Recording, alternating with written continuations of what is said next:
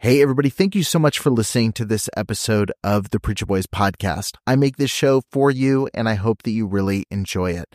I have a lot of people that ask me how they can support the show financially, and you can do that by heading over to patreon.com slash preacherboys. You're going to get access to exclusive content, including early releases of episodes. I've got a couple episodes right now that have been released at least a month early over on Patreon. You've got access to things like unique merch, depending on what tier you join, and you get access to some behind the scenes content that I'm posting within the group. So head over to patreon.com slash preacherboys and become a member over there today. Every single supporter helps make this show a little bit more possible, especially as I continue to add additional episodes and content every single week. Thank you so much for tuning in. Let's get back to the show. Trigger warning. This podcast contains descriptions of various abusive situations. Listener discretion is advised. These, uh, you know, guys like Eric Skwarczynski who are always trying to uh, expose abuse in the church. I mean, when it comes to pedophiles in the church, I hope he exposes every one of them. I wish him all the success in the world when it comes to marking these perverts and ruining these people's reputation. I, I wish him all the success in the world with that. But the problem is, you, you, you listen to that guy and the other junk that he promotes.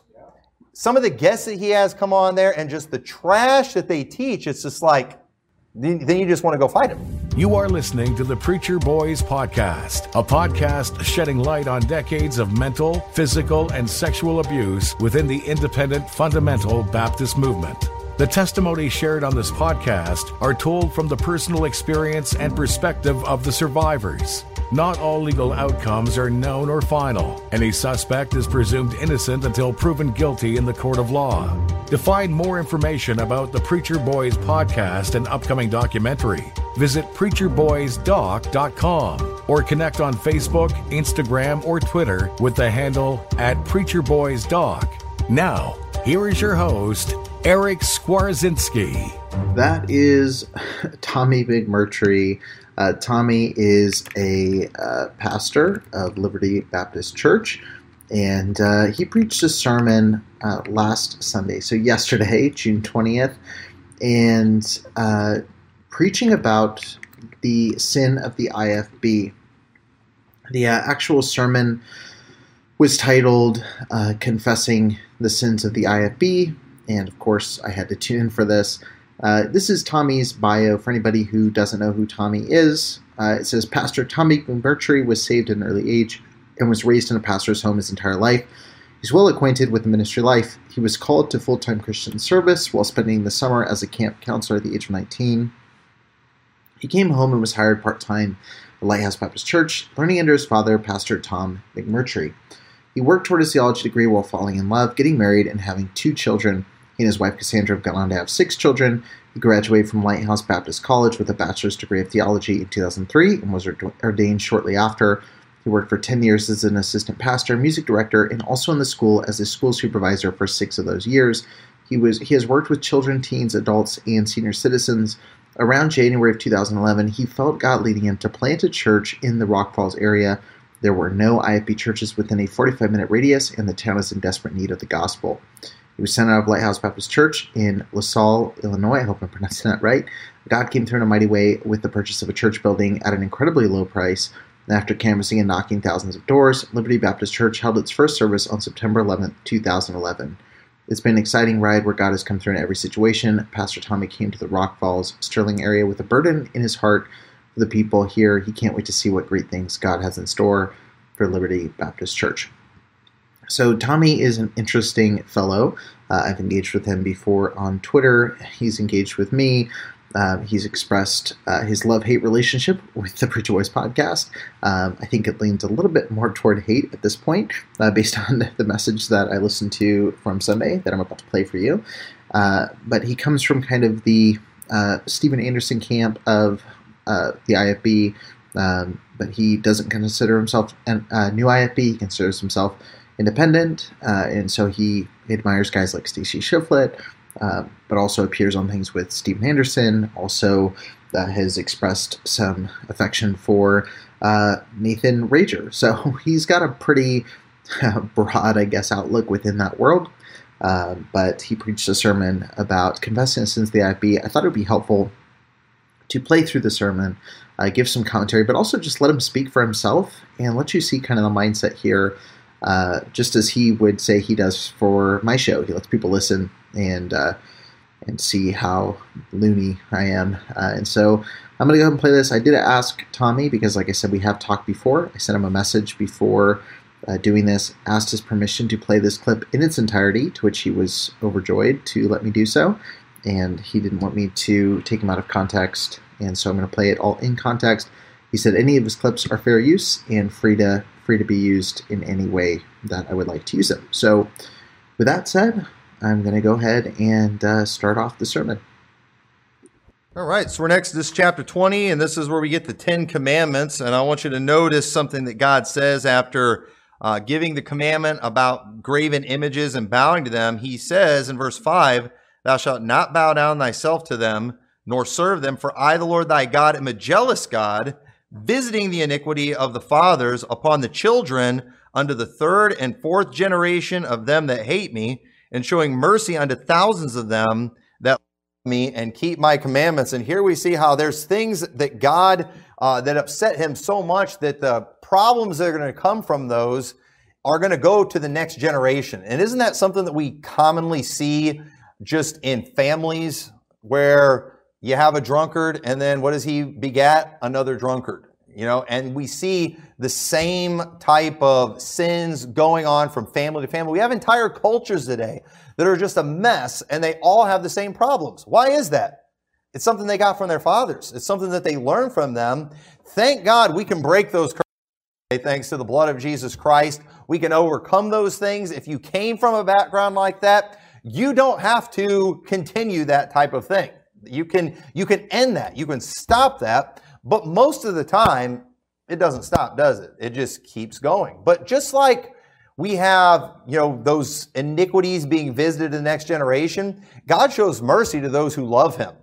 And he, he shows mercy even more than he shows judgment. You know, God shows, he visits the iniquity to the third and fourth generation, but he shows mercy unto thousands of them that love him and keep his commandments. And one thing that we need to do if we are going to stop these kind of generational things, and this is something we see in the Bible, and I'm not going to preach a message on breaking these curses tonight, but if we're going to stop these things, one thing that we have to do when it comes to like generational curses and things is we have to confess the sins of our fathers. We have to recognize what those things are and we have we have to acknowledge them and we have to turn from those things.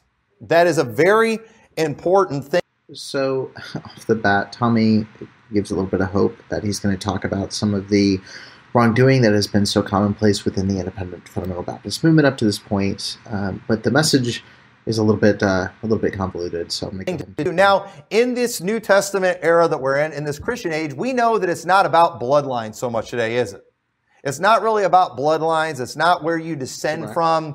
Uh, I believe if you're saved today, you are in Christ, and you know those things really are irrelevant in many ways. But at the same time, spiritually speaking, I believe. And with that, I would absolutely agree. As a Christian, I would agree that it is not determined by our ethnicity or anything else. It is a hundred percent due to our uh, standing in Christ. So I would agree with Tommy at this point personally. The principle applies. And what I want to talk about right now, um, I want to start a new series. This is going to be kind of a controversial series, and I'm not trying to be controversial. This is just something That's the that funniest quote of all time to me is Tommy McMurtry saying, "I'm not trying to be controversial," which I think would be a really good T-shirt. Uh, just an idea. Really think it needs to be dealt with. It needs to be talked about, and uh, basically, the title of the series is "Confessing the Sins of the IFB." confessing the sins of the IB. This is just kind of an introduction message. I'm going to get specific in the next weeks, but did you guys know the IFB isn't perfect? Uh, yes, and also Tommy keeps saying he's going to be doing this series as an ongoing thing. Uh, and so maybe we need to do throughout this series, maybe Tommy Thursdays or McMurtry Mondays or something. If you'd be interested in that, just drop a comment because I'm curious to see if that would be something we should do. I'm going to listen to all these sermons, so may as well uh, may as well uh, share my thoughts on them as we go. Anybody know that it's a, it, it's got some issues. Now, Prop, props to Tommy. Most listen, whenever you that. start talking about this kind of thing, you often get accused of just being a hater. Okay? And trust me, I am not a hater of the IFB. I consider myself IFB. We consider ourselves IFB. But did you know that the IFB historically has had some problems and Yes. it suffered as a result of those problems? And we, if we're going to claim that independent fundamental Baptist heritage, if we're not willing to confess the sins that have been in there, and if we're not willing to uh, forsake those things and turn from those things, then you know what? We will have the same problems in our church that they've had in these other churches.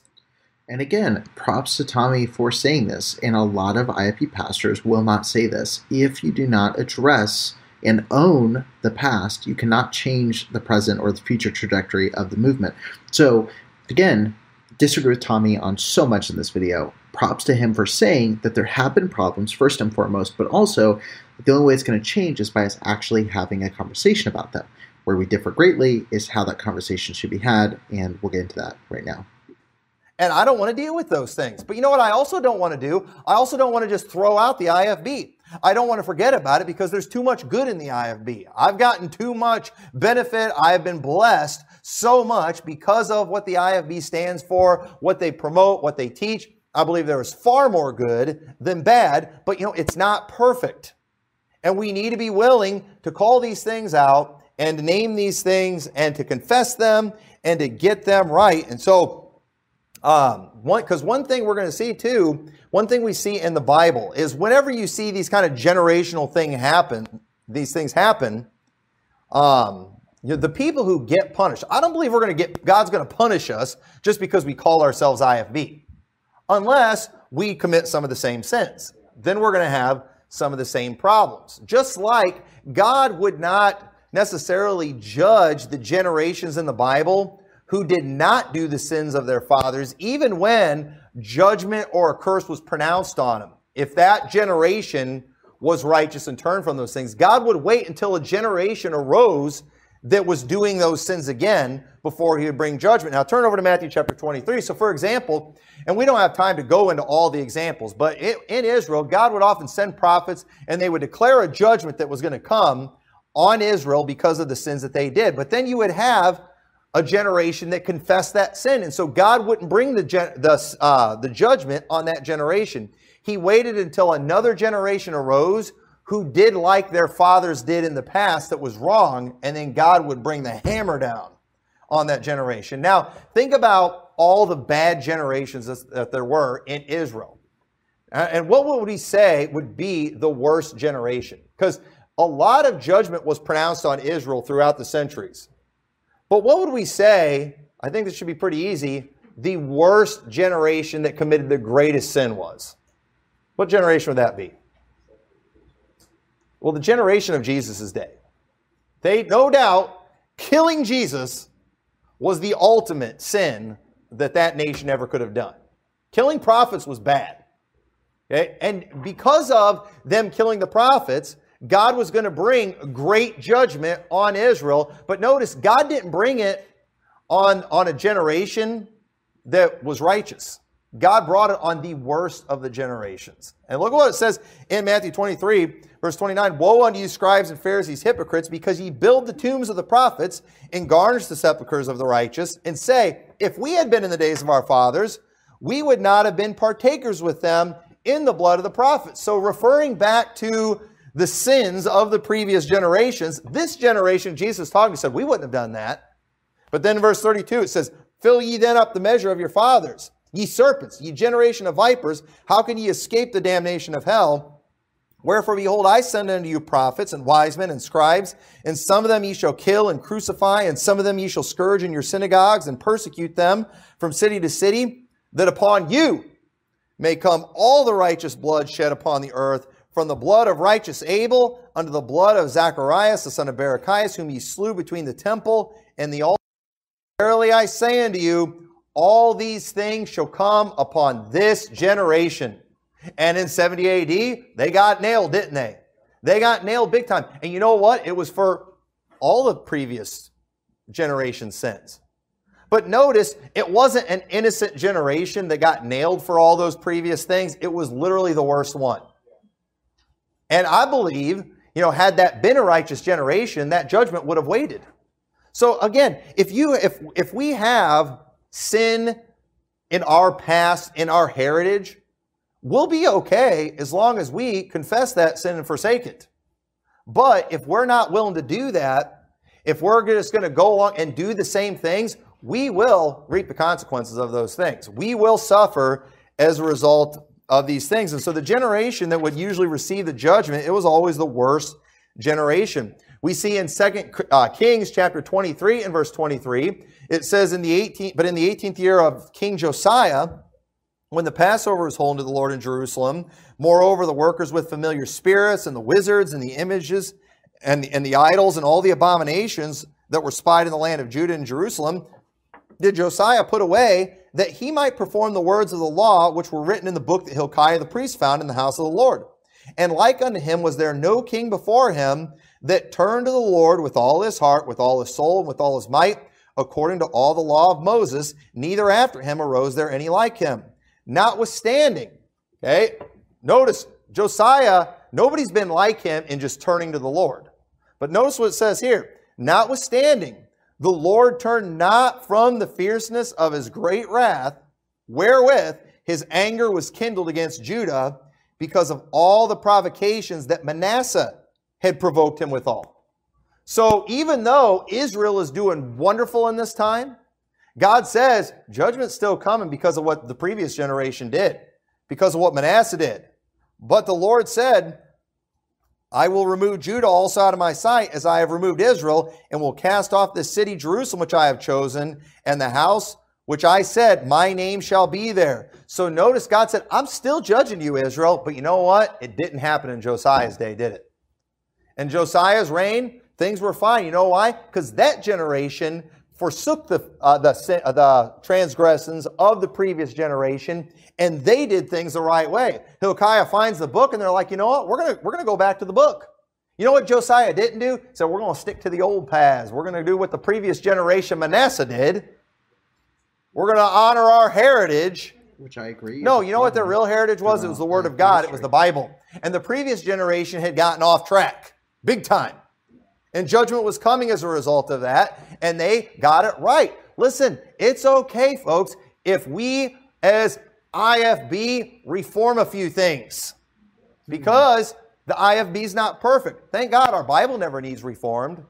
But you know what? Our religious practices might need some reformation every now and then. And we can't get too freaked out when that happens. If all of a sudden we're like, you know, something we've been doing for the last 10 years, we probably shouldn't have been doing it. Let's fix that. Or last 50 years. Well, this is we've never done it that way before. I don't care. It's wrong. We need to fix it. We've always got to be ready for that. I'm not looking to change, but if we need to change, we're going to change. We, ought, we need to be ready for that. So judgment was still coming, but it didn't happen. And this this question is going to come up over and over again. If we need to change, we're going to change at what point do you say enough is enough? We're going to change. That's the question that's not getting answered here. At what point is enough is enough and you're going to change? And I keep waiting for some kind of indication of what that will look like or what that will be, but I have yet to get a clear answer on it. In Josiah's day. And so, again, what people want to do when you say these things, when you actually call out a problem in the IFB, they act like you're just a hater. But you know what? If that's the case, let's look at some haters of Israel. All right, how about Nehemiah? Okay, Nehemiah, notice what he said in Nehemiah chapter 9, verse 1. Now, on the 20 and fourth day of the month, the children of Israel were assembled with fasting. Sorry for adjusting the video. The, the video guys got a little too much white in this corner, so I'm going to stretch it out, make it look a little bit even because it's driving me crazy. There we go. And with sackcloths and earth upon them, and the seed of Israel separated themselves from all strangers and stood and confessed their sins and the iniquities of their fathers. Oh, so much better. And they stood up in their place and read in the book of the law of the Lord their God. One fourth part of the day and another fourth part they confessed and worshiped the Lord their God. You know what they did in Nehemiah's day? They finally recognized and said, You know what? You want to know why we're a mess? You want to know why Israel's dead right now? Because of our iniquities, because of our sins, because of the sins of our fathers. And they, you know what they did? They got it right. And you know, there's a reason a lot of IFB churches today are deader than a bag of hammers. You want to know why? It's because of sin. Sometimes Yeah. because of immorality. Mm-hmm. Sometimes it's because of the many things we're going to talk about. Sometimes it's because of false doctrine that's crept in. And you know what we need to do when that happens? We need to say, we got this wrong. Let's fix it. I agree. Let's confess it. It doesn't mean we hate the IFB. It doesn't mean we Right? I hate agree. the previous generation. I agree. And folks, I'm telling you right now, I, I could get up here and I could start naming a bunch of preachers that were just a blessing, that were a huge impact on my life. But you know what else I could do with those same guys if I just wanted to be, you know, one of these victim recovering fundamentalist types? I could go and I could start talking about some of their faults too. And I could use it as an excuse to forsake all the good things that they taught me. Okay, so here's kind of the first part where Tommy really starts contradicting himself. And uh, I told Tommy I would be fair, I would do things in context, but this is one of the first parts where he really contradicts himself within this sermon. And he keeps talking about how if things need to change, they need to change. If we need to do things differently, and we've been doing it for 10 years, 15 years, we need to keep changing. We need to be open to that thing if we're doing something wrong. He then goes to say, there's a lot of guys that I loved and respected who also did some things wrong. But I'm not going to, you know, get like one of these recovering fundamentalist guys and start talking about all the things that these people did wrong. My question is, how do you avoid making mistakes in the future if you don't talk about the mistakes that were made in the past? If you don't identify what leadership did that was harmful 20 years ago, you're going to have leadership doing the same thing 20 years later. So you have to be able to have this conversation. And I don't understand why Tommy is uncomfortable in situations with the IFB talking about the mistakes of good men. But then when it comes to outside the IFB, to the recovering fundamentalist camp, he wants to only focus on the mistakes of good men. There are good men in both sides. There's good men who have been part of IFB heritage and good men that are in the RFP heritage. And there's bad people in both of those groups. But and there's also some horrific people that were major leaders in the IFB. So you have to really look at this situation and go, why can we only have a conversation about the faults of one side? And this message is chock full of accusations about one specific side, and it happens to be the camp that Tommy does not find himself in. But I'm not going to do that. You know why? Because I don't need to. And I and I don't hate them. I'm thankful for what they taught me, but I also am going to make sure I focus on the perfect God that they pointed me to, the perfect book that they pointed me to. And you know what? Those guys never claimed to be perfect in the first place. None of them did. And to the best of my knowledge, neither has anybody within the recovering fundamentalist camp at all. And I'm not just going to go and use their faults as an excuse to throw out all the good things that they taught because they taught a lot of good things. So Nehemiah, though they did during his day they confessed the sins. And Daniel, Daniel, we know Daniel loved Israel, but in Daniel chapter 9 verse 15, he says, And now, O Lord our God, thou hast brought thy people forth out of the land of Egypt with a mighty hand, and hast gotten thee renown at this day. We have sinned. We have done wickedly. O Lord, according to all thy righteousness, I beseech thee, let thine anger and thy fury be turned away from thy city Jerusalem, thy holy mountain, because for our sins and for the iniquities of our fathers, Jerusalem and thy people are become a reproach to all that are about us. I mean, how Daniel speak that way about the previous generation? He wasn't worthy to just, you know, untie or to tie their shoes. He wasn't worthy of these men. He was, you know, imagine these young punks out there talking against the great men. No, we're not talking against the great men, but you know what we are trying to do? We're trying to reform some things that need to be reformed. We're trying to not make some of the same mistakes that the previous generation made. You know, I grew up hearing the kind of preaching that said, you know what, I don't want my kids to make the same mistakes that I made. You know, I grew up Again, all these comments are very confusing in light of what he's about to start saying. being taught, learn from the, pre- the mistakes of the previous generation. Don't do some of the same dumb stuff that we did. That's, that's what I was taught growing up. But we've got a generation out there today that just want to be the new popes in the IFB and all that. And what do they do? They go and they just go around traveling all over the country, just lifting up the names of the great men selling the books of the great men, talking about the great men. I mean, they can't preach a sermon without dropping the names of all the great men. I was preaching with Dr. Hyles. I was preaching with Tom Malone. And, and what are they doing? They lift these guys up.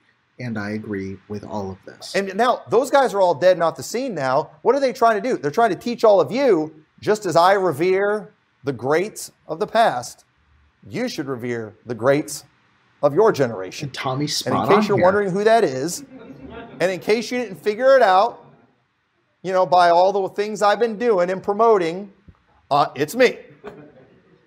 That's exactly what they're doing. That is exact. They they because you know what? When these these guys are getting older and they know they're going to pass off the scene pretty soon, and they don't want to be forgotten.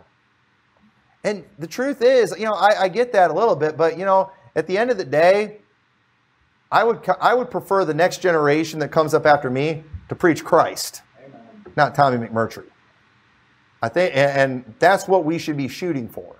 You know, it's okay. I can be forgotten. I can die. I can pass off the scene. But you know what? Jesus Christ, as long as he's still being preached, then that's what matters. Because I don't get I, you know, people aren't getting saved because of me. And I hope as a pastor that Tommy means that. I, re- I really do. They're getting saved because of who I preach. And, and so if others come along and they preach Christ, people will still get saved. The job will get done, even if the world forgets my name. And but too many people are out just trying to create a legacy for them, themselves. We see Jeremiah in Lamentations chapter 5, verse 7, he says, Our fathers have sinned and are not, and we have borne their iniquities. We're paying for some of this stuff. You know, and sometimes we do. Sometimes we pay and, and we get accused. I mean, we get accused of just crazy stuff all the time because of weirdos in the IFB. You know, they act like we're harboring perverts in this church. I'm so sick of people just, you know, judging our church based And just for the record, I've never accused Tommy of harboring pedophiles in this church. I don't know who has, but I certainly haven't. based off some other IFB church somewhere else. And you know, I just I'm putting a challenge out there to the trendies too. All these people too that want to like attack our soul winning and things. I'm just I will. I, I'm this is official. All right, I'm putting this out there on the internet. I will go soul winning with any trendy that wants to, as long as I'm talking. Right. I'm not going to go silent partner for them. I want these people to observe my soul winning. I want them to go soul winning with me. I want them to watch me give the gospel to somebody, watch them call on the Lord for salvation, and then I want them to look me in the eye and tell me that person didn't get saved. All right? All right, Pastor Trendy in your skinny jeans, come on out and see what we're doing out here. Okay? You know, you want to talk about the one time you went out soul winning with some goofball in Bible college. And here we go, kind of diving into this is about confessing the sin of the IB, and uh, he's going to start spending the majority of the message talking about the quote unquote recovering fundamentalists. But you know, come out here, go go souling with me, go souling with some of the people in our church, and tell me that these people who heard the gospel, who understood the gospel, who believed the gospel, who called on the Lord for salvation, you tell me that they're not saved. I, you know, just because I want to hear you admit you're a heretic, and or that you were ignorant in what you spoke against our church.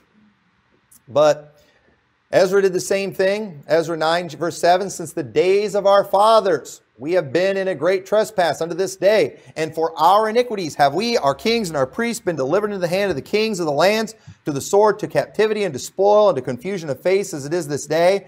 And now for a little space, grace hath been showed from the Lord our God to leave us a remnant to escape, and to give us a nail in his holy place, that our God may lighten our eyes and give us a little reviving in our bondage. So these guys, all of them, confessing the sins of their fathers. They're, they're calling these things out, and they're doing this to make a call to the current generation that let's not do the same thing. Because we are very likely to do what the previous generations have done, aren't we?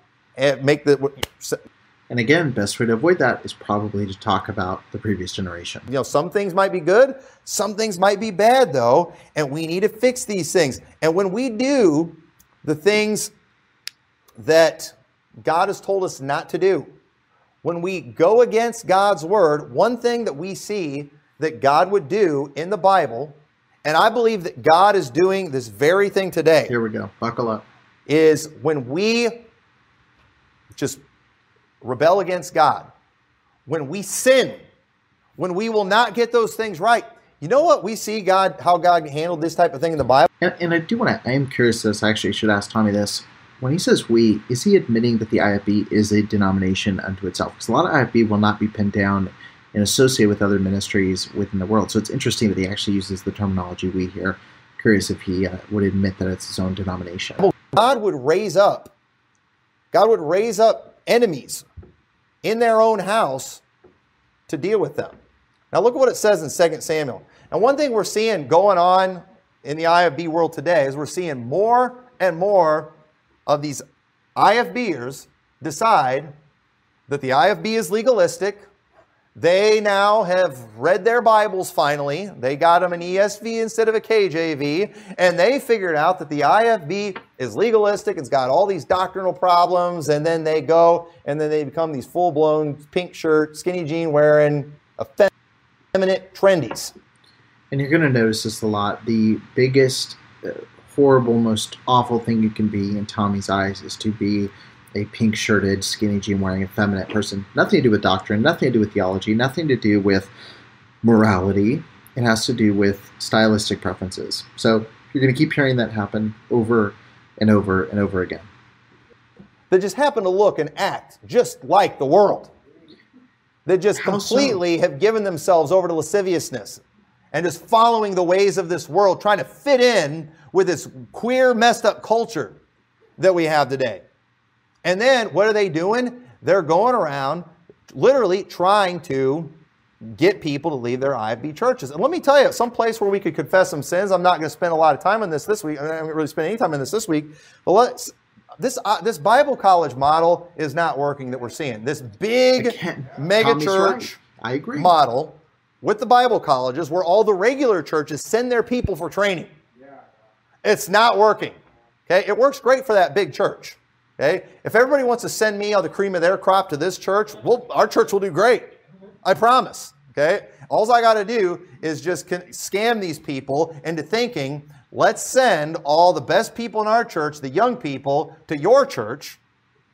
And you know what? Not only are we going to tell them to come there and then they're going to pay their tithes, but they're going to pay us to come and learn how to be a good Christian here. Hey, that- that- And again, Tommy's hitting something that is so true, so accurate, but he misses so much within the sermon. That's a fantastic scam. Eh, But at the same time, uh, you know, that these are not, this is not, that's not the model we should be following. They got a lot of problems in that model. And we're seeing these, these trendies that are coming up today, they are specifically targeting the people in these Bible colleges. That's where, you know, the, the preachers that are out there lamenting you know, the problems all the trendies and things are ca- uh, causing, the recovering fundamentalists. The recovering fundamentalists, they literally on their website, they have a whole thing on there too, specifically for Bible college students. They're targeting IFB Bible college students. They're wanting to get their contact information. and I did not know this. I'm actually going to check the site to see if this is true. Why? Because they're trying to get the, they're trying to pull these people out of there. They're literally trying to cause division. They're tr- and, and you know what? It's working in a lot of cases too. They're bragging about all the people contacting them the, from these other Bible colleges. And then you got the Bible college presidents out there just lamenting the fact we've got all these, you know, feminine trendies out there. You know, what's going on in this world today? You know, we're, by- you know, the IFB is only five to 10 years away from being extinct. Know, I, I'm hoping your mega church I, I don't see anything about uh, Bible college specifically to reach out to the recovering fundamentalists. Maybe I'm missing it, but either way, I mean, they should. I, I think that's people that would probably be most likely to hear the perspective outside of someone who's been staunchly within it for several years. But anyway, I don't see anything like that in here. I might be missing it from the site though, so maybe that's outdated information. I'm not sure. Bible college models five to 10 years from being extinct. Okay? You know, and that, that was Jack Trieber that said that, who embodies a lot of the problems that we're seeing in the IFB. Right on. And one of the big ones is cover ups, which we're covering next week. Okay? I hope that goes extinct. It's an important issue. We should. But you know, I don't think week. this type of thing is going extinct anytime soon. In fact, I know it's not. Okay, the gates of hell are is if the gates of hell are not going to prevail against God's church, you better believe a bunch of queer little trendies aren't going to prevail against the church. You better believe. And let me tell you something too about these recovering types, these trendies, these podcasters. They haven't heard our church at all. I'm not scared of these people That's at all. Oh, I mean, I've heard, pointed some of these people to you. I, I, I refer to them so I can show, hey, just so you guys don't think I'm making this stuff up about these queer little trendies out there. Here, here, here they are on display. Listen to what they actually say. Listen to what these people are actually uh, teaching people. You know, I, I, and you and can- again, I'll- I'll say this to Tommy's credit. Uh, Tommy isn't afraid to name names. Disagree strongly with why he's naming names, but at least he has the guts, unlike a Bruce Goddard or a uh, Jack Trieber, to actually say that I'm the queer, effeminate, uh, pink shirt wearing trendy that he's talking about. And uh, he doesn't just give a vague allusion to something. See that I'm not lying. I'm not afraid if our people see this kind of thing. But who are these people? They are people from the IFB. Now let's see what happened with David when David committed a great sin. When David sinned with Bathsheba. This is a really interesting example, and I'll explain. Why. We'll talk more about the specific sin next week. When David, after he sinned, sinned with Bathsheba, ended up murdering Uriah to cover up the sin that he had committed. And look what it says in 2 Samuel 12 7. And Nathan said unto David, Thou art the man. Thus saith the Lord God of Israel I anointed the king over Israel, and I delivered thee out of the hand of Saul and I gave thee thy master's house and thy master's wives into thy bosom, and gave thee the house of Israel and Judah. And if it had not had been too little, I would moreover have given unto thee such and such things. Wherefore hast thou despised the commandment of the Lord to do evil in his sight? Thou hast killed Uriah the Hittite with the sword, and hast taken his wife to be thy wife, and hast slain him with the sword of the children of Ammon. I can't believe Nathan the prophet talked that way to the man of God. So in this example, is the RFP, is Preacher Boys, is it Nathan? Because later on, he draws a parallel to something a lot worse than Nathan. Nathan was sent by God to call out something wrong within David's life. So is he drawing a comparison between the RFP, Preacher Boys, fill in the blank with all these different podcasts to Nathan, who is the righteous bearer of truth in this story? But you know what? The man of God messed up big time. The man of God needed to get called out. God's anointed needed to get called out. Why? Because this was wicked what he did. And he called it in, and this and Nathan did, he called it out. But listen what he said. Now therefore, the sword shall never depart from thine house, because thou hast despised me, and hast taken the wife of Uriah the Hittite to be thy wife. Thus saith the Lord, Behold, I will raise up evil against thee out of thine own house, and I will take thy wives before thine eyes, and give them unto thy neighbor, I'm going to take what was yours and I'm going to give it to these evil people out of your own house. And then, uh, and he shall lie with thy wives in the sight of this son, for thou didst it secretly, but I will do this thing before all Israel and before all the son. And David said unto Nathan, I have sinned against the Lord. And Nathan said unto David, The Lord also hath put away thy sin, thou shalt not die.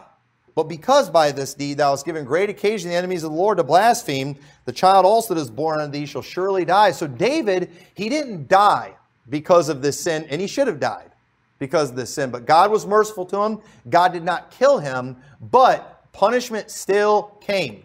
And you know what? There's a lot of IFB churches out there. There's a lot of IFB preachers out there. They're great men. They've done great things for God. They are saved. But because of these great sins that they've done, I believe, just like God punished David, God has raised up people, evil men, out of their own churches, out of their own houses, to basically bring judgment on these churches.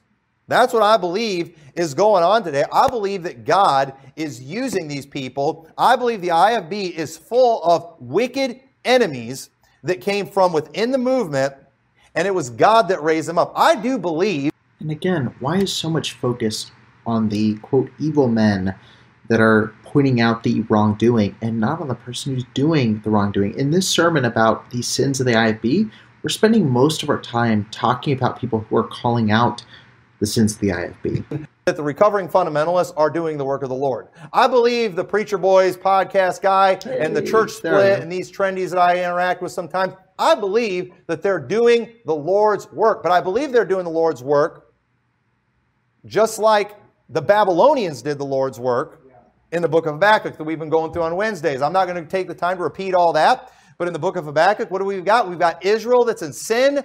God raises up the Babylonians to bring judgment. Now, were the Babylonians a righteous people? You better believe they weren't righteous people. In fact, Habakkuk got upset that God was using someone this is such a crazy comparison. Comparing the RFP or to Preacher Boys to the Babylonians who enslaved the Jewish people it's just crazy. It's just a crazy, crazy concept, especially considering myself personally, the RFP, many other people that he's naming, like the church split.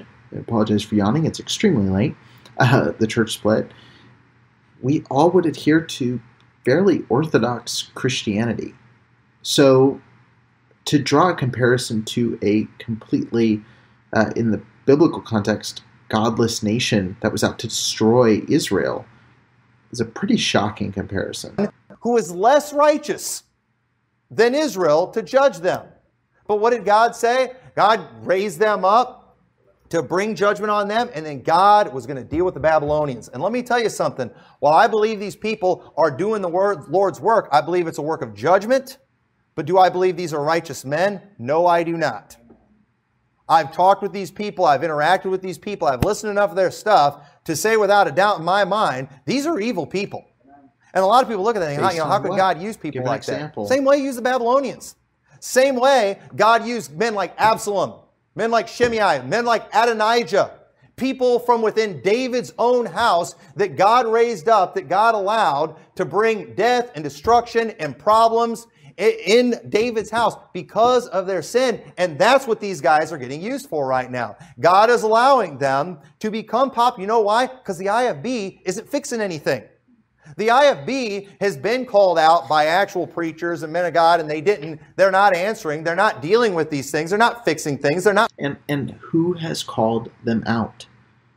Again, this is another statement that's made very quickly. Very, who in the IFB has called this out?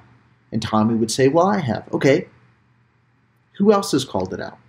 Who in the movement, in the majority of the movement, has called it out? Because I grew up in the movement for 18 years then back for another couple years. I never heard the sins of the IFB addressed within the churches I was a part of, or the churches I visited, or the pastors I spoke with. Ever. And if you're watching this, drop a comment. If you're listening on the podcast, go to the group, leave a leave a comment. Did you ever see that? Because I definitely didn't. Stopping the cover-ups. There's not stopping up a lot of the bad stopping a lot of the bad teaching and the bad practices and things that we'll talk about in previous. They're not stopping any of that stuff. And because of that, God is raising up these people and in their own house that are wreaking havoc in these churches, that are causing all kinds of problems, that are getting their people to leave. And here's the thing that's pathetic too, and, th- and it is, it's frustrating to just listen to some guy who's effeminate, some guy, some guy who's uh, doesn't have the right gospel, who teaches a hardcore lordship salvation, and I believe he's talking about uh, Will Hess on the church split right here. Who dresses like a queer. It's, it's frustrating to listen to somebody like that act like he's all, that he's more righteous than the IFB. You know, because when I do, when I hear these guys criticizing these people in the IFB, even when the guys in the IFB are wrong, it's my instinct to side with the guy in the IFB. And that's crazy.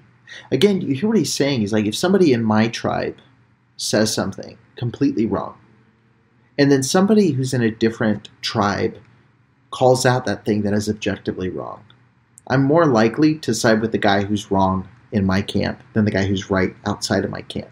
Because who are you to say anything against these guys? And the truth is, they are nothing, but yet God often uses evil people. And again, they are nothing. What does that mean? They are nothing this is the same thing that Bruce Goddard said in his Morning Moments video, where he said the people that do this stuff have nothing going for them. They have no personality, no life, and the only way that they can find any kind of meaning is by like based on what? I don't know how many people go to Tommy's church, but nothing based on what? How many people listen? Based on uh, what kind of clothes we wear? Based on the fact that we wear shirts that are pastel colored?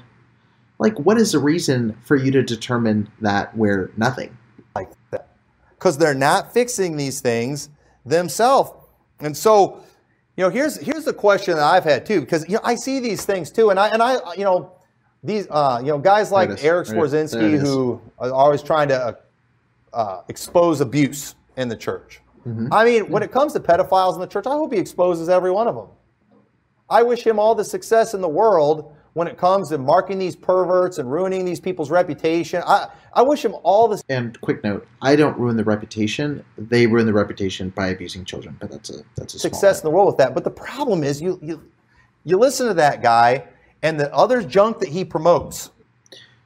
Again, this is another piece, and this is extremely, and I know, I know I'm going to get flack for this from Tommy, but hear what I'm saying. This right here is cultish behavior. When you say that you cannot bring on other people who might believe differently than you do, or might believe differently than your audience does, or might believe differently than Christianity does, or might believe differently than the church does, to say that you cannot engage with those people and have a dialogue is extremely, extremely cultish. I don't agree with everything every guest on my show ha- uh, says, whether they're Christian or not. But to say that I'm just promoting them or promoting all of these beliefs, like if that's the case, I promoted a lot of different worldviews within my show. The purpose of the show is not a sermon. The purpose of the show is not evangelism. The purpose of the show is not to be a church service. The purpose of the show is to listen to people tell their stories of abuse and trauma. And so my guests do that. And some of them happen to be white, and some of them happen to be black, and some happen to be gay, and some happen to be straight, and some happen to be Christian, some happen to be atheist, some happen to be trans, some people happen to be psychologists, some happen to be pastors, some happen to be authors, some happen to be fill in the blank. There's a wide variety of people. And to say that I'm promoting every single ideology that every single guest has is just disingenuous. And the idea that you can't listen, even listen to the perspective of someone from a different position is extremely, extremely cultish. It just is. And I'm sorry. I'm able to listen to you. I'm able to listen to a lot of different perspectives because I am not afraid of hearing outside perspectives. And I sense fear when I hear statements like this made in the pulpit. And again, I'm sorry, but that's what I sense. That's what I see. Some of the guests that he has come on there and just the trash that they teach, it's just like, then you just want to go fight them, right? I have to ask about it. Is this like a real fight? Are you just talking about fighting like with words or like did you see JC's boxing ring and, and want to actually duke it out? Because I'm not the fighting type. But I will say this. I will say this. We could probably fill up a stadium at like a local YMCA and do like a do like some kind of boxing match where like Preacher Boys event. I think it'd be fun, or like a wrestling match. I think it would be fun. I don't know if, that's what. It might be cool. I don't know. It's like what is what is wrong with you? I don't know. And I you know and I would listen to that and because I do. I like a part of me wants him to succeed because I want you. this stuff exposed. I want these things dealt with. You know, I'm in agreement with him there. These cover-ups need to stop, and we're gonna we're gonna talk about how to deal with abuse and uh, things like that next week. so important. But at the We're same time, I remember thinking, why can't we have someone within the IFB that's sane, that's saved, and again, to, to Tommy's credit, as much as I disagree with everything he's saying right now, Tommy told me this exact stuff over the phone, one to one, a few months ago. So he's not just uh, showboating on the pulpit. He told me this over the phone, exactly. a nut job heretic that's not effeminate? Okay, okay. Why can't we have somebody like that All in the IFB do do that? Again, I love that the worst thing that he can come up to say is I'm effeminate, which may, maybe, maybe I'm soft spoken. I don't, I don't think that's the case. But again, if that's the worst thing that you have here is that I'm a nut job, effeminate, and heretic. Again, point to something that I've said on my show that you would deem heretical. And again, that's not the point of the show, but what is something that I've said on my show that you would deem heretical? I'm curious to hear the perspective because everything that I've said that I believe, pretty orthodox. But at the same time, you know, when I thought of that, I was like, first off, I don't want to do that. I mean, I really don't want to be thinking about that stuff, talking about that stuff all the time. I mean, it's it's pretty de- depressing. You know, I think it would mess with somebody, you know, dealing with that kind of thing all the time. Uh, because it is. Some of the stories are pretty horrible. Some of the things that have happened are just absolutely tragic and horrible. But, you know, why doesn't anybody in the IFB rise up and do that? And I think there's a few reasons. And I think But again, why doesn't anybody do it? This is such a pressing problem. Somebody needs to address it. Someone needs to talk about it, but it's definitely not going to be me. Then why are you upset that somebody's picking up that mantle and talking about it? I waited seven, eight years before I said anything about it, before I actually picked up a microphone and started talking about it, because I was waiting for people like you within the movement to start talking about it. But it was silent. I think a lot of them are good. And But- also, this contradicts what he said earlier, where he said, you know, God's raising up evil people because pastors have been saying for so long, you need to change, you need to change. Who were they? You're saying now that there's nobody willing to do it, including yourself. One, most of us, we just don't have time. Okay, you know, honestly, I'm important things to pastoring a church. I don't have time to figure out who all the perverts are and expose all of them. And do you- I don't know if you all really want me devoting my ministry to that, just because uh, that just that doesn't seem very rewarding to me. What is not same time, rewarding? I do want. What is not rewarding about exposing abuse? What is not rewarding about victims getting to tell their stories for the first time? Like, there's few things I can think of more rewarding than that. perverts to get exposed. I, I really do.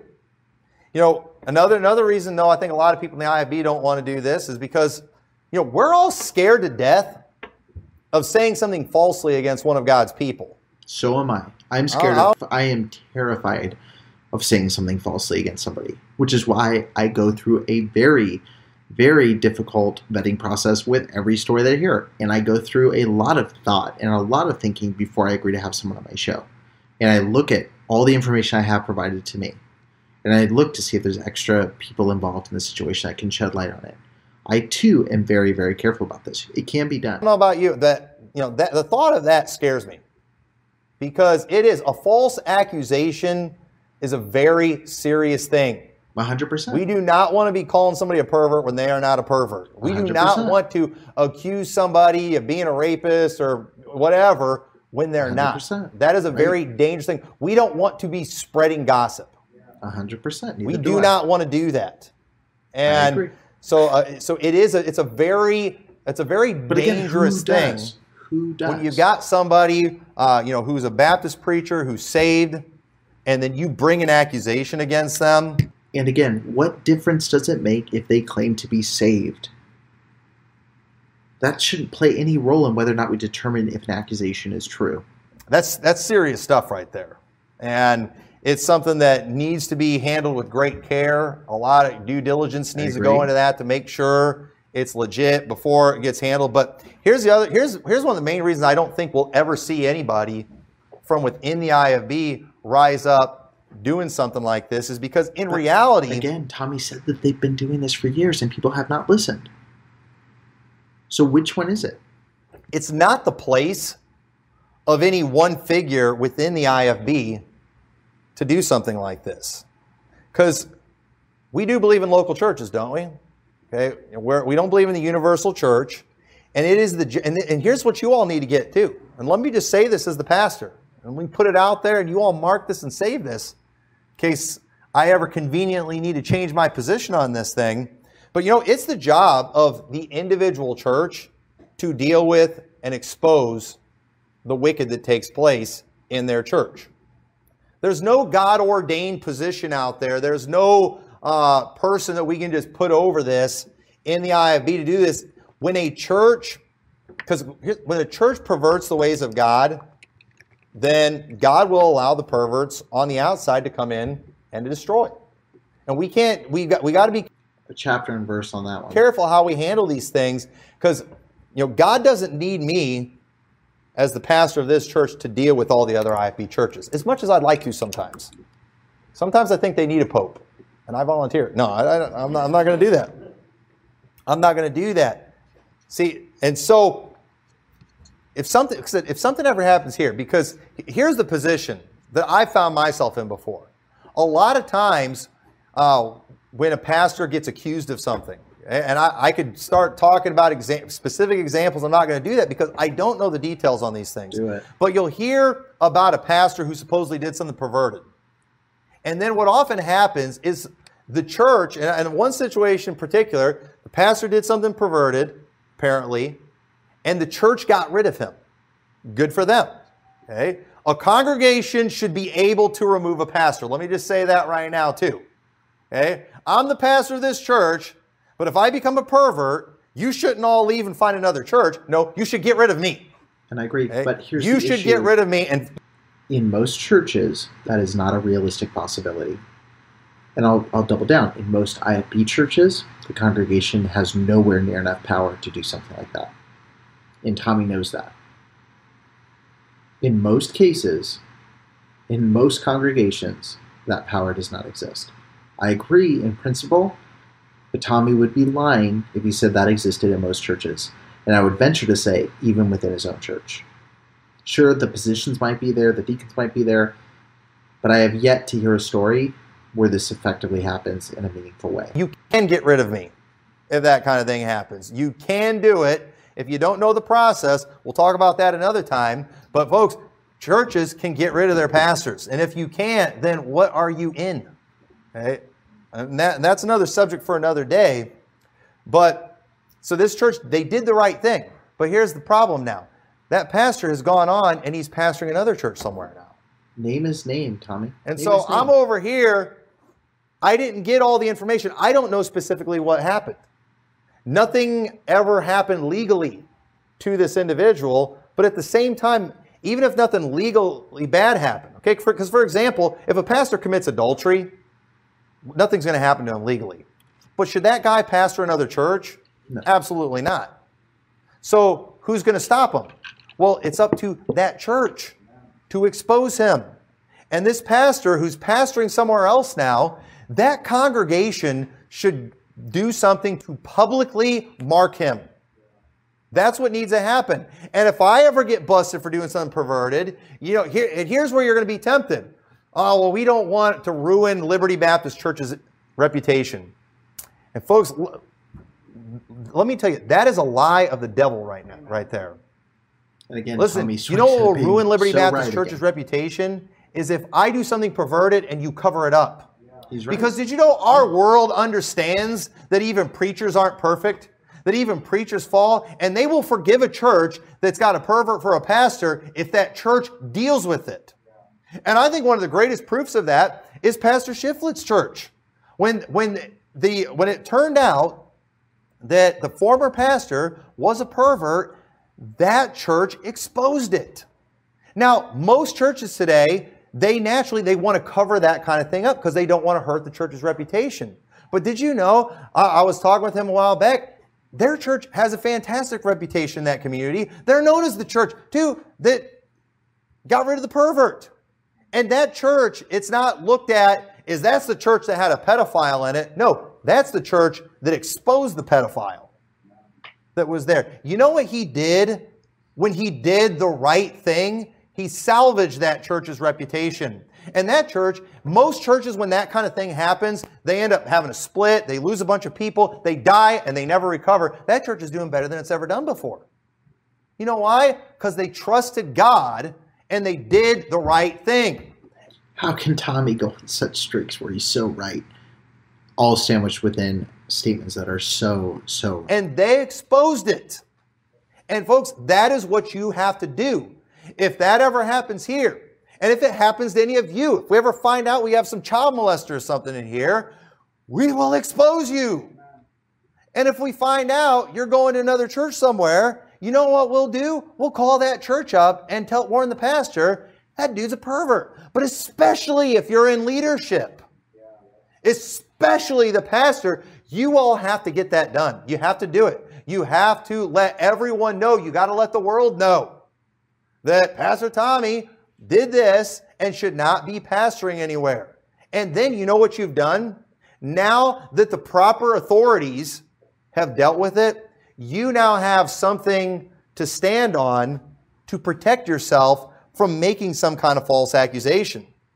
Because and that and that's the thing too there's a lot of the you know because you know the recovering or the eric Skwarczynskis, they're not as careful as they should be in who they name and who they expose. Sometimes they uh, they get after people who don't have it coming. And give an example. sometimes they do. Sometimes they cross lines. Boom. and folks that's dangerous. And these guys already got judgment coming. You know what's you know what, what are you going to do add another return you know hour or year to their sentence in hell i mean this part made my jaw drop when I first watched it. There's not a lot that Tommy says anymore that shocks me, but to make the claim, because I understood from the last time we had a phone call, my understanding was that he at least accepted the validity of my salvation. It sounds like he thinks because we're speaking against the IFB that it's a sign that we're damned for hell. And that surprised me. It surprised me that he'd go to that level and make that statement.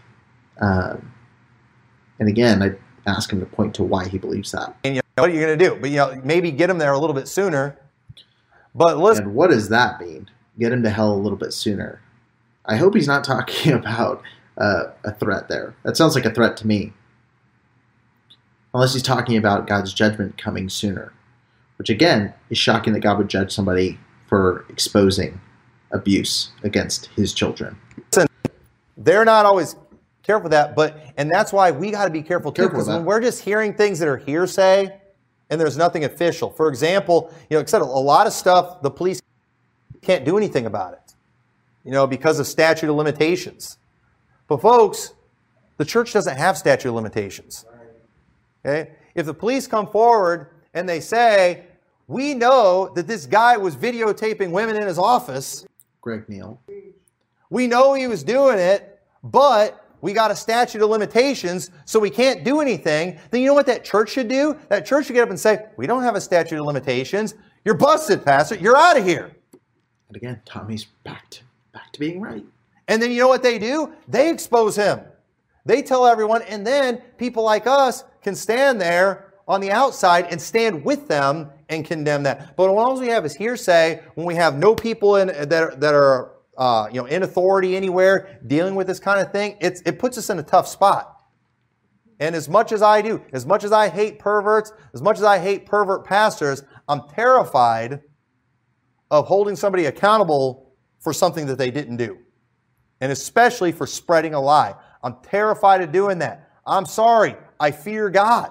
These people don't, but I do fear God. And so I, we got to be careful about that. But you know what? Based I'll gladly stand with somebody like Pastor Shiflett against guys like Cameron Giovanelli. You know why? Because the proper and I have yet. So so again, I have yet to understand what I have done. I forget the recovering fundamental. Don't forget them. You know what I mean. Forget the recovering fundamentals guys, church split guys. I'm just going to respond for myself. What have I done individually to make you think that I, as a professed believer, am a damned heretical, effeminate, unworthy, horrible person who does not deserve support? I understand if there's different. We have doctrinal differences. We have uh, different, like the language that you use toward entire groups of people is extremely offensive to me. Uh, the the way that you speak to people, the tone you use, the the types of names you're about to start devolving into calling people, bother me immensely. But if there's any issue in which I can be bipartisan with just about anybody, it's that I don't like abuse in church. And I told Tommy this over the phone. I would tell him this now. I would tell him this if he was sitting across from me in a restaurant. I told him over the phone. I would tell him. I would say this in a live stream. You can watch this and hear me say it. I'm willing to say that in this area, I agree with Tommy that you know abuse does not need to happen in churches. We need to expose it. We need to end it. And I say that in spite of all the horrific things that Tommy has said from his pulpit. So why can't Tommy, in spite of his you know dislike of the tightness of my pants, say he stands with me in this area of abuse? And time after time after time, I sit down across from IFB pastors, or I sit on the phone with IFB pastors, or I get comments from IFB pastors who say, We support any abuse, we just don't support you talking about abuse because you're an outsider. It doesn't make any sense to me whatsoever. Because Stacy Shiflett, I disagree with almost everything that he does practically. I disagree with many of his positions.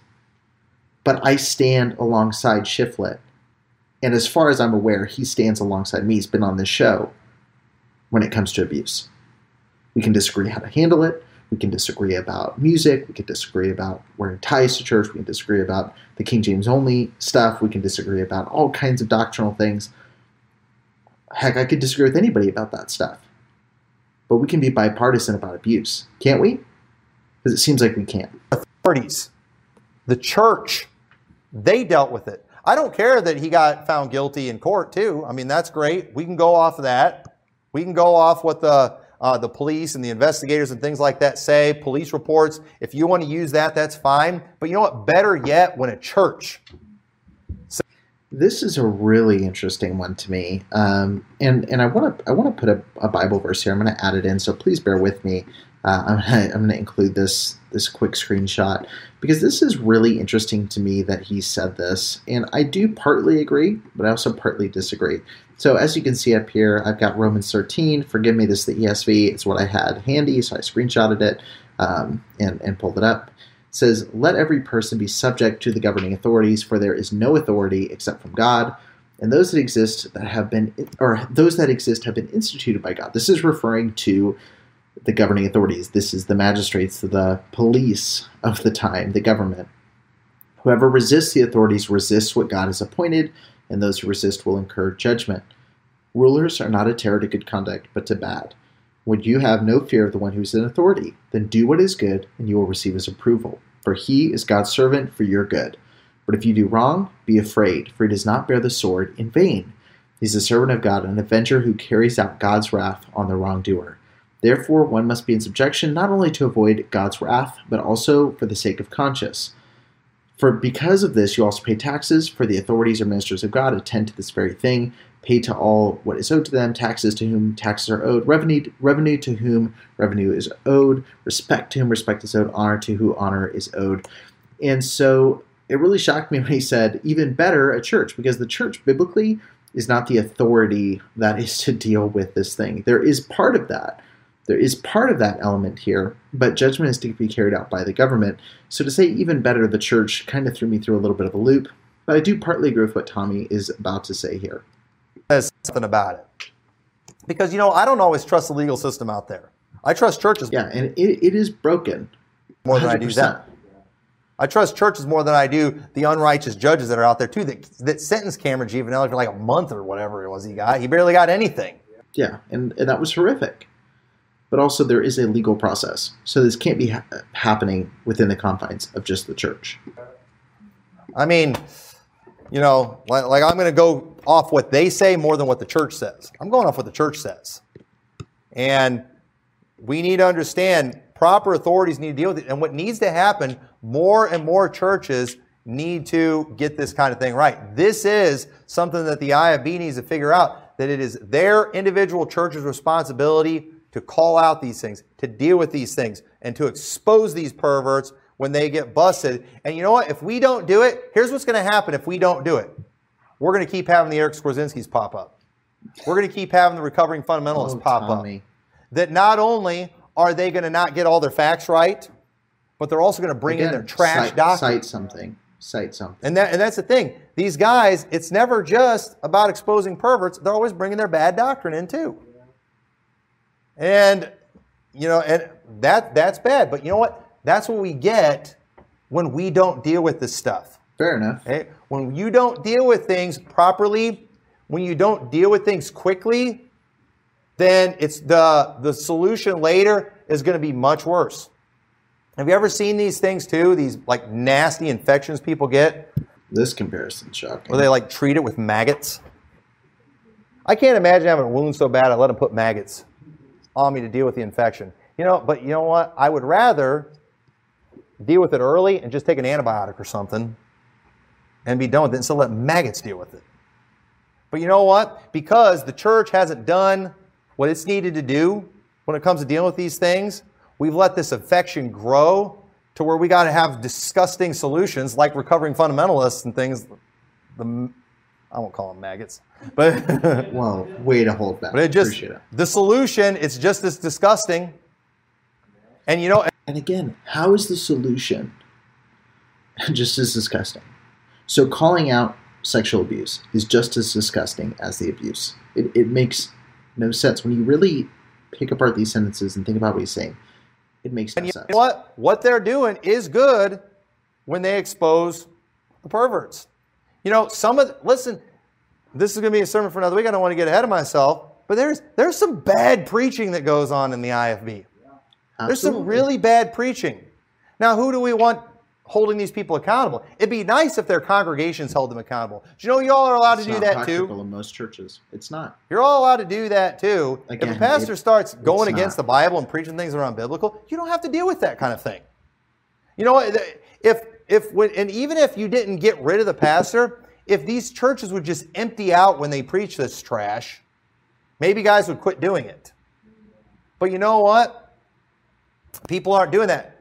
What the congregation they just sit there and they amen stupid unbiblical preaching. I agree. And then you know what we have to do? We have to have low life bottom feeders like IFB sermon clips.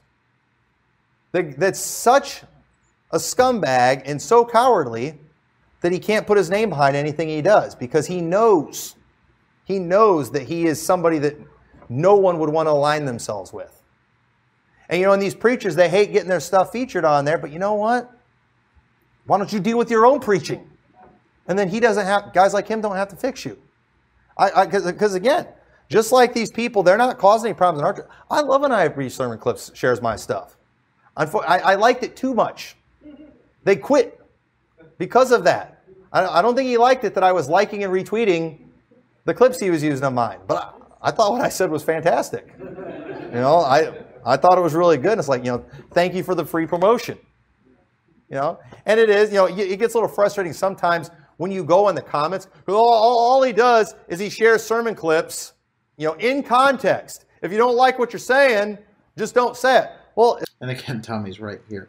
it's not the fact that my clip's out there. It's just, did you read what the people said about what I I'm frozen. That's super frustrating. said? It's like, you know, you'll say something and then they just turn it into something that never even crossed your mind. It's not IFB preacher clips, it's all the morons who leave comments on all his clips he shares. It's like, what is wrong with these people? But, e- but either way, I love it. They can share my stuff. I hope he shares a clip of this. He loves getting mentioned, you know, like all Actually, just got a narcissists do. They, they love that kind of thing, but he probably won't because he knows I'll like it. Even though I can't, I can't actually like it on Twitter because he blocked me, but I will like it. Uh, I'll love it. But but either way, you know, said I you know I think I think the IFB needs IFB sermon clips.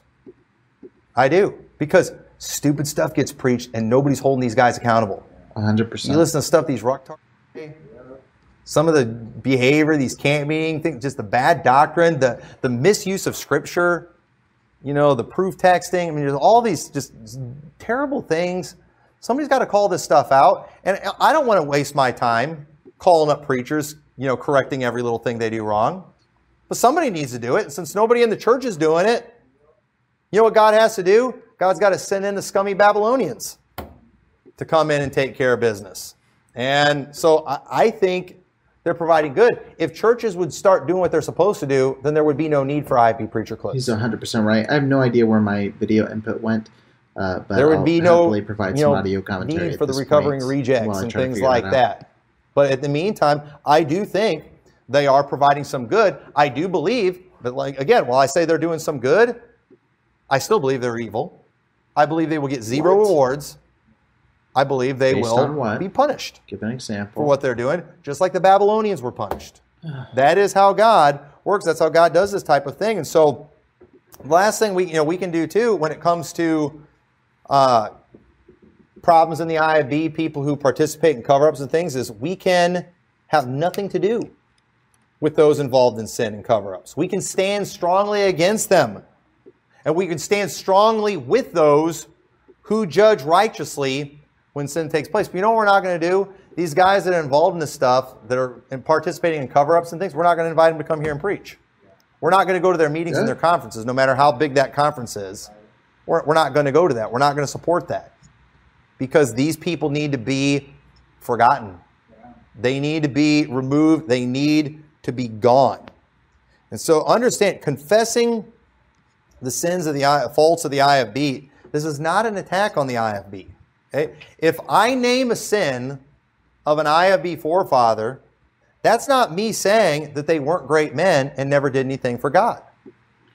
But again, why can't that same courtesy be extended to people who are outside the IFB who may have some flaws, which you seem to be uh, bothered by, but are also doing so much good in pointing out sin in the IFB? That's not it. I am I am thankful for what some of these did and just some of the uh, you know you know these trailblazers of the past, things that come. I thank God for these people. And you know sometimes it wasn't even a matter of them being good or bad. Sometimes it was just a matter of them making a mistake or being in error. Because again, something that they taught us that we often forget is that they weren't perfect.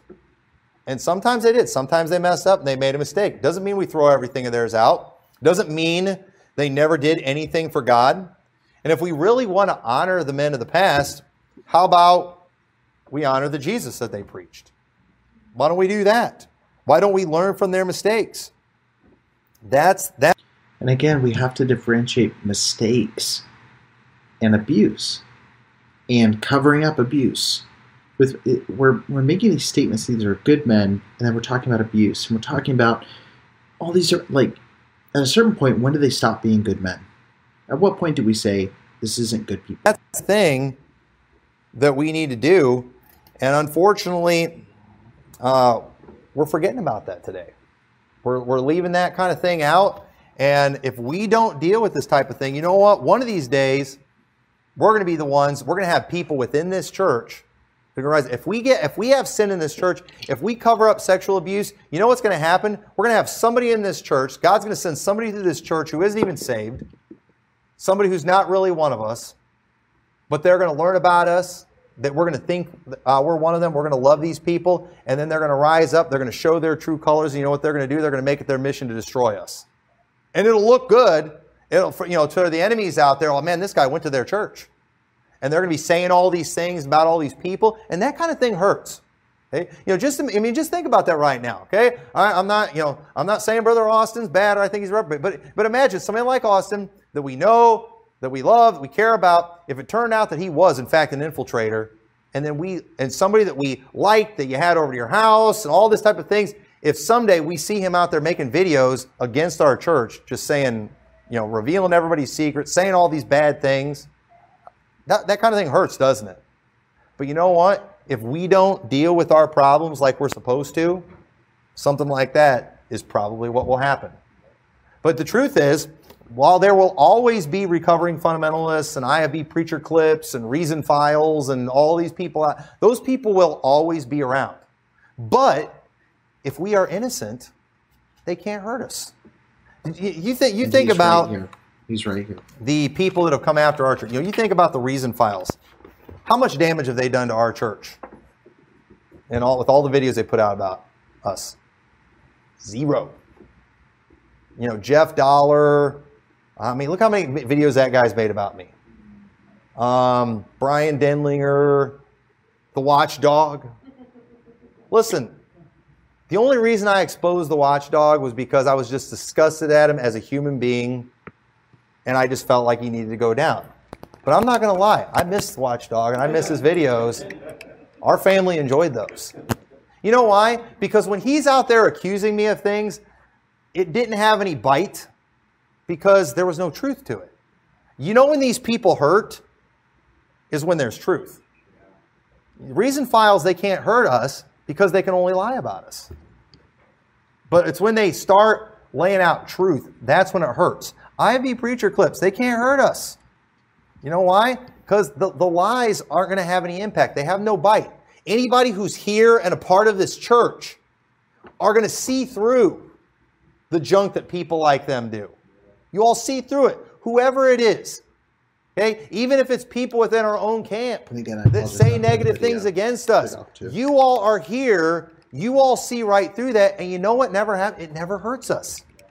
It, it is the, think of it. Even people within our own camp that have attacked us in the last year. Did you know that it's literally only cost us one person, and we were all like, "Thank God."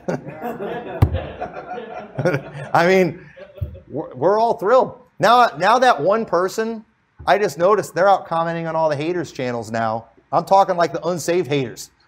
The haters of the they're like on all their channels now. Thank you. That'll be in place. Because we, we were pretty sure they were bad, but we didn't have the goods. We, we, we didn't have the goods on them.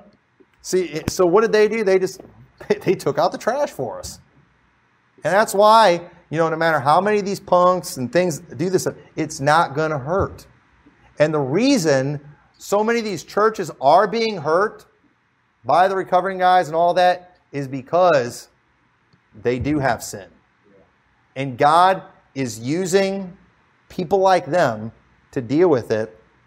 And I don't know about you, I hope God never. So again, it's amazing that he chooses to use Babylon as opposed to a Nathan. But, but. needs to use scum like that to fix our church. I hope we can always take care of our own problems, that we will deal with things the way God intended. And I believe if we if we will do that, then God will bless us and we continue we can continue the good legacy, the good parts of the IFB. We can continue that kind of thing. We can, we can keep it going, and we won't have to deal with a lot of the problems that many within the IFB are dealing with. We can be an exception to that thing because I'm telling you, there, there's, there's way too much good to just go throwing it out. We're not dropping the name Baptist. Eh, we're, we're not going to do that. We're still going to call ourselves Independent Fundamental Baptists. There's too much good associated with it to throw it all away, but we're not just going to be like some loyalist groupie and act like a Republican who can never call out anything that a Republican does. It's like their job is to only call out the Democrats. No, why don't you deal with things within your own party? You know, why don't we deal with things within our own camp and within our own church? That is what God intended. And if we will do that, I believe God will bless us. And so, with that, let's pray. Dear Lord, thank you. Well, that's the end of the sermon. I'm going to go ahead and close out this clip, and then I'll be right back with the camera working so I can uh, just give a couple final thoughts. Well, well, well, what a way to spend an evening watching a Tommy McMurtry sermon. Again, comment if you want me to do McMurtry Mondays or Tommy Thursdays as he works through the series Sins of the IFB. Uh, that took some dedication to go through that sermon. It's the second time I've listened to it. Uh, so, hey, uh, props to me, I guess. Uh, my big takeaways is really that he spent so much of the time talking about the flaws of the people, calling out the sins in the movement, than he did calling out the sins of the movement itself. But again, this is the intro to a series, so hopefully that'll change. Uh, thank you guys so much for tuning in to the Preacher Boys podcast. If you have any thoughts on any content you think I should be covering, um, or if you have a story of abuse within the independent fundamental Baptist movement, be sure to send an email to preacherboysdoc, that's preacherboysdoc at gmail.com. I'd really appreciate it. Thank you guys so much for watching, and tune in to the next video uh, coming up real soon. All right, guys, thanks so much, and I'll catch you later. Thank you for listening to the Preacher Boys podcast. If you appreciated the content on the show, please leave a review on iTunes and don't forget to connect with us on Facebook, Instagram, or Twitter with the handle at Preacher Boys Doc. Additional information can always be found on preacherboysdoc.com. When you need mealtime inspiration, it's worth shopping Kroger, where you'll find over 30,000 mouthwatering choices that excite your inner foodie. And no matter what tasty choice you make, you'll enjoy our everyday low prices, plus extra ways to save, like digital coupons worth over $600 each week. You can also save up to $1 off per gallon at the pump with fuel points. More savings and more inspiring flavors make shopping Kroger worth it every time. Kroger, fresh for everyone. Fuel restrictions apply. Save big on brunch for mom, all in the Kroger app. Get 16 ounce packs of flavorful Angus 90% lean ground sirloin for $4.99 each with a digital coupon. Then buy two get two free on 12 packs of delicious Coca Cola, Pepsi, or 7UP, all with your card. Shop these deals at your local Kroger today or tap the screen now to download the Kroger app to save big today. Kroger, fresh for everyone. Prices and product availability subject to change. Restrictions apply. See site for details.